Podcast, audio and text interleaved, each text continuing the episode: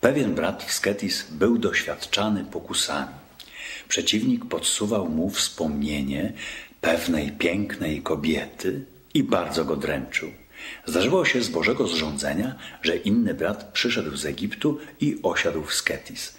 Podczas rozmowy powiedział, że zmarła żona pewnego człowieka, a była to ta sama kobieta, z powodu której brat ów doznawał niepokoju.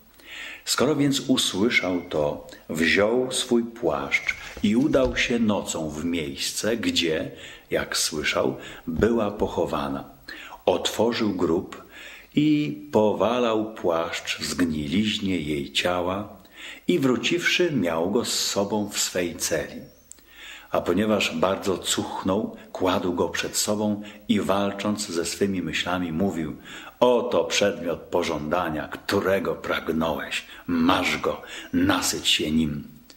W ten sposób karał sam siebie tym przykrym zapachem, aż ustała jego pożądliwość.